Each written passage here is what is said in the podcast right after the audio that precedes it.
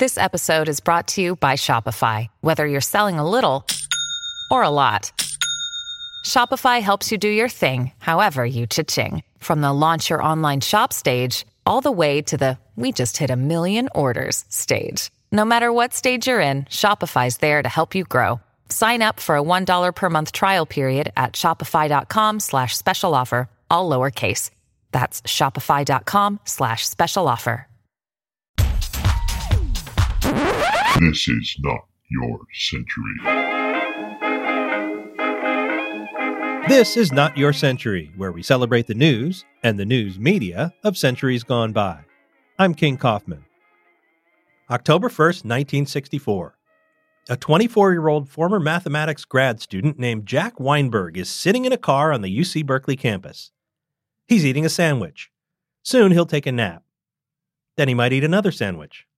He's got no place to go, and even if he did, he wouldn't be able to get there. Sure, he's sitting in a car, but he doesn't have the keys. It's not even his car. It's a police car, and it's in the middle of Sproul Plaza, surrounded by 3,000 people.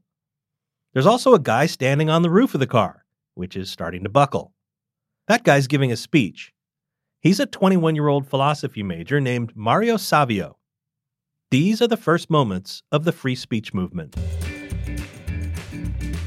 The trouble on campus had started the day before, September 30th, when Savio, that's the guy standing on top of the car, had been among eight student activists who'd been suspended by Chancellor Edward Strong for breaking the university's rule against direct political action on campus. Distributing literature was okay, but collecting funds and recruiting demonstrators or members of political organizations was off limits. Savio was doing that. In the spring, he'd been involved in successful demonstrations at the Palace Hotel in San Francisco. Those were protests over racial discrimination in hiring by the city's hotels. He'd gone to Mississippi over the summer as part of the Freedom Summer campaign, and when he got back to Berkeley, he went to work collecting money and organizing for SNCC, the Student Nonviolent Coordinating Committee. Now, on the first, Weinberg, that's the guy sitting in the car, had been doing the same thing, tabling on behalf of a group called CORE, the Congress of Racial Equality. The campus cops asked him to stop. He said no, so the cops put him in the squad car parked a few feet away from his table. Students quickly surrounded the car, chanting, Release him! People lay down on all sides of the car, and Mario Savio climbed on top and gave a speech that electrified the crowd, which grew quickly. We were going to hold a rally, Savio yelled. We didn't know how to get the people, but we've got them now, thanks to the university.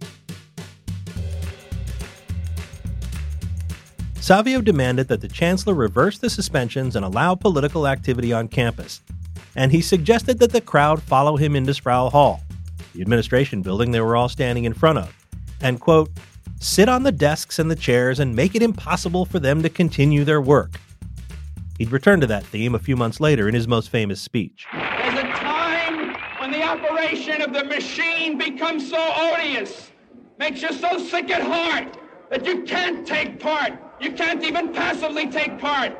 And you've got to put your bodies upon the gears and upon the wheels, upon the levers, upon all the apparatus, and you've got to make it stop. And you've got to indicate to the people who run it, to the people who own it, that unless you're free, the machine will be prevented from working at all. The sit in went on for the rest of the day and into the night and then into the next day, more than 30 hours, with a number of speakers taking turns on top of the car. Finally, the administration agreed to let Weinberg go and to open negotiations with the student leaders. Savio climbed back on top of the car and said to the crowd, I ask you to rise quietly and with dignity and go home. And they did. Savio's speechmaking during the sit in made him a star and a leader over what would be named, a day later at a meeting of student leaders, the Free Speech Movement. Savio called Weinberg, the guy in the car, the key strategist of the free speech movement. Weinberg also coined one of the 60s most famous catchphrases, and he did it in the pages of the Chronicle. In a story in November, he told reporter James Bennett, We have a saying in the movement that you can't trust anybody over 30. This has been Not Your Century, a production of the San Francisco Chronicle. Audrey Cooper, editor in chief. Get great journalism today at sfchronicle.com. I'm King Kaufman. Talk to me on Twitter at king underscore Kaufman. We now return you to your century.